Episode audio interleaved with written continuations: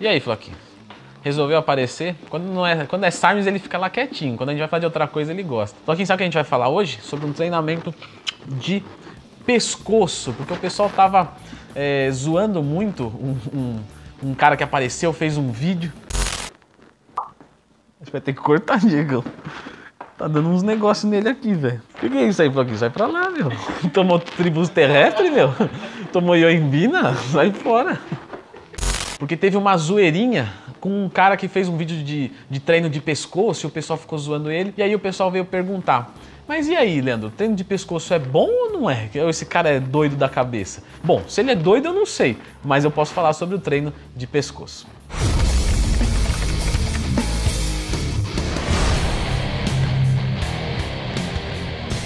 Pessoal, sempre lembrando que se você quiser ter um parceiro nessa jornada, você pode me contratar como seu professor online, né? o seu coach, o seu é, tutor, como você queira chamar. Basta acessar lendotwin.com.br. Se tiver qualquer dúvida de como funciona né, o meu atendimento, só entrar lá, tem contato de WhatsApp, de, fale direto comigo, meu e-mail, e você pode tirar todas as suas dúvidas, beleza?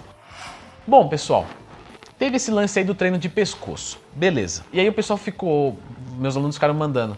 Pô, Leandro, e treino de pescoço? Faz, não faz? É bom, não é? É ruim? Pessoal, a gente tem que entender que o pescoço, né, a região do pescoço ali, ela é, eu vou falar região para ficar mais fácil de entender, tá? Não vou ficar falando, ah, os eretores, você...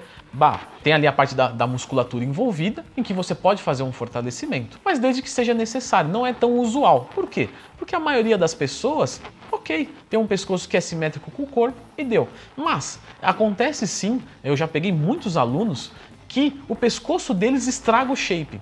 Então é o tipo de coisa que eu não quero fazer uma propaganda, mas eu, é inevitável eu falar que é o seguinte, às vezes é, algumas coisas a gente não enxerga, entende? Você acha que sabe tudo do treino, mas aí quando você me deixa nas mãos de um bom profissional, é, desculpa me intitular como, eu sei que é feio falar bem da gente, mas é porque eu, eu acredito que eu sou bom mesmo no que eu faço. Se eu acreditasse que fosse ruim, eu ia me especializar para melhorar. Ele enxerga coisas que você jamais enxergaria. Então já peguei alunos que o que estraga é um, é um pescoço fino, né? Então o cara tem uns trapézios bonitos, tem ombros bonitos, mas o pescoço dele é fino. Nesse caso, hipertrofiar o pescoço é legal. Outro caso que é legal hipertrofiar o pescoço, fortalecer o músculo do pescoço. Jogadores, por exemplo, de rugby, que precisam de um pescoço bem forte mesmo para aguentar uma, uma pancada e coisas do tipo.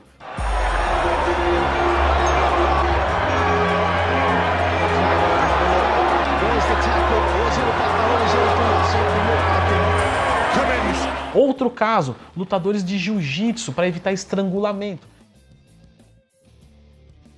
Então, quando vem um estrangulamento, a gente fortalece o pescoço, entende? Então, existem muitas especificidades. Outra especificidade muito legal: corrida. E exercitando os músculos das mãos, braços e do pescoço, essenciais para quem pilota. My torture machine. Eu sempre digo que isso é uma máquina de tortura, brinca Nico Rosberg, da Mercedes. O volante de um Fórmula 1 não é tão leve como uma direção hidráulica de carros convencionais. Conduzi-lo por quase duas horas é uma tarefa que castiga a musculatura. Pilotos de Fórmula 1, como por exemplo Tony Canaan, é evidente a hipertrofia do pescoço dele. O Floquinhos também tem um pescoção gostoso. Mas enfim. É, peraí, Floquinho, vai clicar aqui, senão vai parar de gravar o, o microfone.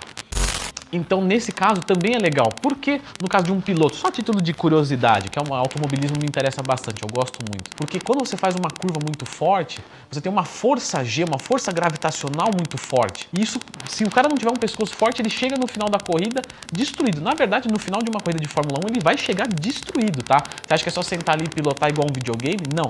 Existe uma parte física ferrada desses caras. Eles têm um condicionamento físico muito bom, um preparo físico muito bom. Preparo físico ganha corrida de Fórmula 1, só para vocês saberem. Enfim, então nesse caso é legal fazer. Então, recapitulando, efeito estético e efeito funcional para algumas modalidades. O terceiro é uma coisa funcional para o dia a dia. Né? Então, uma pessoa que trabalha muito tempo numa posição e sente dores horríveis, né? ela pode sim fazer um trabalho de fortalecimento, de alongamento, que é bem-vindo. De regra geral, 90, 95% das pessoas, tá? Isso na minha experiência acompanhando né, os meus alunos, do meu público, é, não tem necessidade nenhuma de treinar. Normalmente tem um bom condicionamento, não sente dores, não pratica nenhuma modalidade específica, é, a, a hipertrofia do pescoço, mesmo que você não treine, ela acompanha uma parte do corpo sim, né? Até por tensão, quando você está fazendo força, é, quando você está mantendo uma postura, um agachamento, um levantamento terra e coisas do tipo, você automaticamente já está fazendo um trabalho, certo? Então, normalmente não é necessário, mas pode sim, em alguns casos, ser bastante interessante. Então, se o nosso amigo é louco ou não é, eu não sei, mas eu só sei que o treino de pescoço, dependendo do caso, é bastante relevante. Leandro, quais são os exercícios de pescoço? Existem algumas variações, certo? Mas os principais são os que vão envolver extensão de pescoço e flexão de pescoço. Será que o Diego consegue?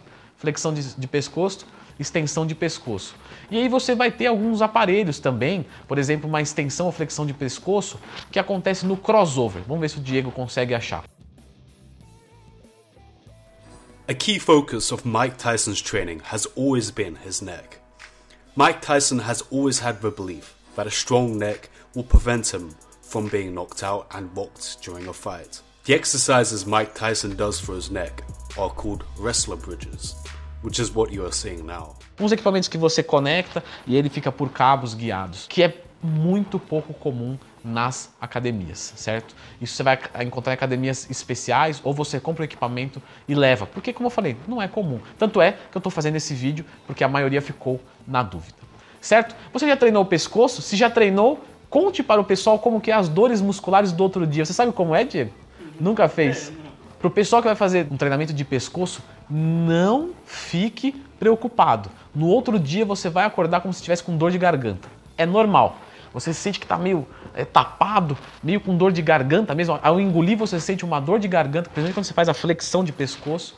Mas isso é absolutamente normal. Depois de alguns dias passa certo? Se você for fazer esse tipo de treinamento, muito cuidado, não comece arrebentando, porque uma dor excessiva nos extensores ali do pescoço, você vai lembrar de mim, você vai lembrar desse vídeo e vai falar, me arrependi. Então vai na boa, beleza? Mas se você faz, já fez, conhece alguém que faz, melhorou esteticamente, você é um aluno meu, está vendo esse vídeo e agora você entendeu, né? Não porque você ia me perguntar, mas tudo bem. Coloque aqui nos comentários, porque o pessoal sempre fica muito surpreso quando passa de pescoço. Leandro, tá certo mesmo?